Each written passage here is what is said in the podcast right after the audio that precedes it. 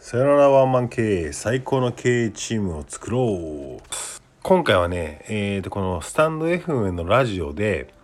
えー、ともふもふさんというね人がね新しい番組をね、えー、上げていましてそのタイトルに惹かれて聞いていったらどんどんどんどん引き込まれてほんまわかるわかるわかると思ったので、えー、とその辺の話をね、えー、要素に、えー、今回のタイトルを決めました。今回のタイトルは「パワハラは本当にダメなのか?」っていうタイトルですね。いやいやパワハラはねそれはダメでしょ。いや絶対ダメですよ。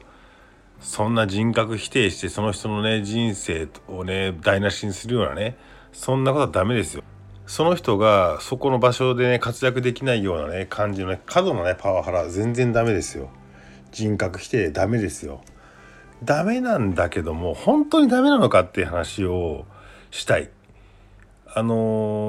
ー、これをね中小企業の社長、まあ、大企業の社長もそうだけど社長さんとか経営さん幹部、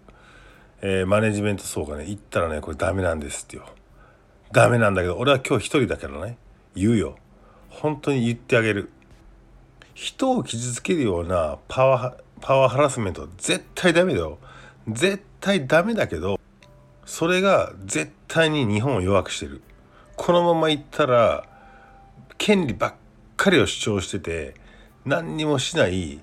やつらがのほほんと生きていけれてもう最悪な日本になると思うね。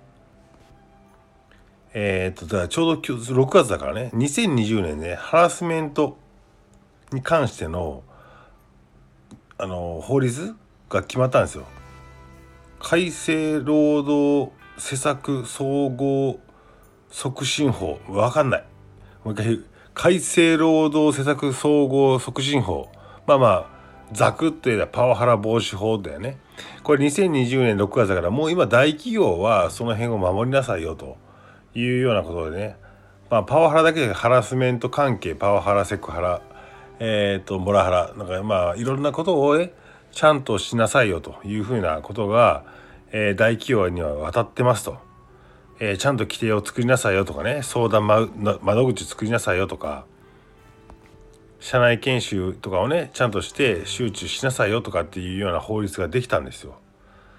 でこれね中小企業ではね2年後まあ2年弱か2020年4月1日からちゃんと施行されるらしいですわ。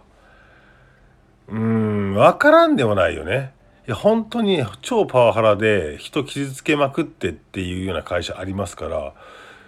だけどさその会社なんか辞めてしまえばいいやんと僕は思うんですよ。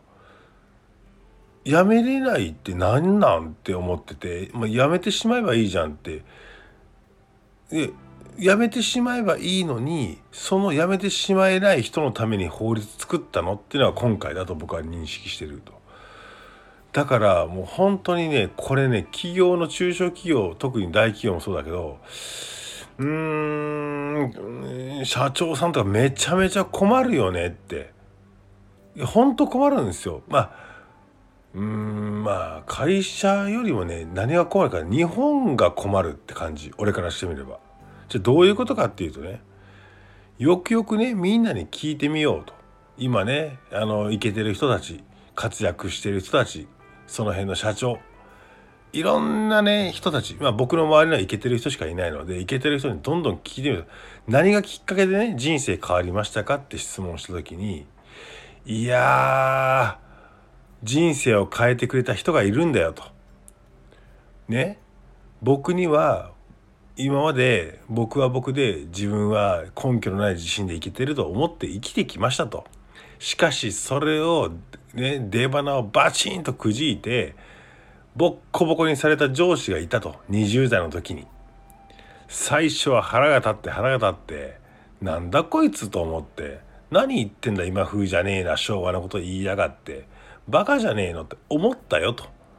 思ったけどその人も懲りないんだと。懲りないんじゃないな。その人折れないんだと。どんどんどんどん自分にね課せてきて何なのこの人と。仕事以外のことまで踏み込んでプライベートにも踏み込んで人生のことまで踏み込んで何言っちゃってんだろ腹立つな腹立つなと思ってただけどじわじわその人の言ってることは若干理解できてきてその人が言ってるようにやってみたら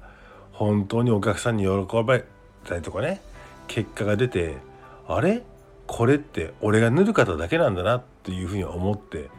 その人の話を聞くようになったらどんどんどんどんいい人生歩めましたと。だからこそあの人のおかげで今僕ここにいると思いますっていう話ってまあイケてる人のデフォルトだよね。僕もそう。僕も24歳の時に出会った社長がいました。その社長がすごく魅力的で自分が持ってないものを全部持っていて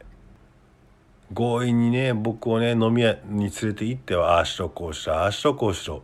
お前はあそこはダメだここはダメだ。まあ優しかったからすごい言い方はねこんな感じじゃなかったけど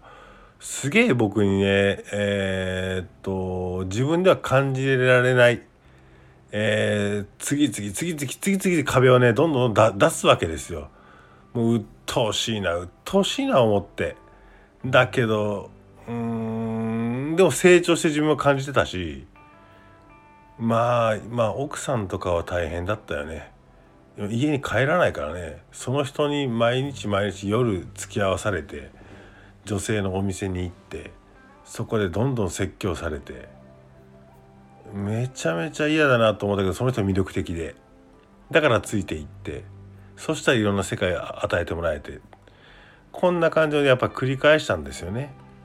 だけどこれからはそれが全然できなくなるっていう話ですよ。例えば従業員が本当にね人の道を外れてるって思った時も叱れないんですよ。叱ったらパワハラだって言われるんですよ。なんなんこのクソみたいなかねこの法律って。人が人を解いてるのにそれをダメだと言うんだって。ありえないなと僕は思う、まあ、じゃあどうすればいいかって話なんだけどもう俺基本的には僕らが僕の考えだけどサラリーマンでなくなればいいと思ってて全員が、えー、業務委託契約でいいんですよ。業務委託契約で能力ある時は雇ってもらって能力がなかったらえー、外れていく。で次を転々としていく。まあねそういう感じでいいんじゃないのって。もう今ねもう社員さんがめっちゃ強くなってもうモンスターになななれるからね。訴えようと思ったら何百万でも何千万取っていけるじゃんか。ありえないよね。うん。日本はどこに向かってるんだろうって分かんない。そのあのパワハラだどうのこうのだって言ってね。パもう微妙なラインじゃん。いや明らかにパワハラな感じはねそれはダメですよ。絶対ダメ。絶対ダメだけどその人のことを思ってうんやった結果パワハラで訴えられるってことがもう怖いよね。だったらみんなやんないよね。そして日本伸びないよねって。だったらさその雇用を切る自由度は欲しいよね。だから今誰が今一番力持ってるかというと実力がなくてコミュニケーション能力もなくてお金稼ぐ能力もないサラリーマンとして。なんだけど頭が切れて法律のことを若干仕事以外で勉強していて立てつけるっていう人が一番得をしてるんだよ。そそんなかそんな社会ありえる？いやでも実際そうなんだよ。思い切って会社をやる人は一番損してる。えー、とそれを受け入れてちゃんと,、えー、と不憫をと受け入れてやってる社員さんも損してる。一番得してるのは何も考えず上げ足だけを取って法律で訴えるぞとかっていうような人が一番得してる。まあこれがねまあ一番最低な社会作ってるなというふうに思うよね。だから今回ねあのハラスメント防止法みたいな。いやハラスメントはダメだよ。ダメだけどある種ハラスメントじゃないけどその首根っこ掴んでこれやれあれやれって言った方が実はその人は成長する。その成長する人を作れないっていうような環境っていうのは、まあ、日本終わったなって感じで未来ないよねというふうに思います。今日は何の解決策もなかったんだけどこのね6月1日からね施行されたパワハラ、ね、防止法いいいいけど悪いよねというふうに思います。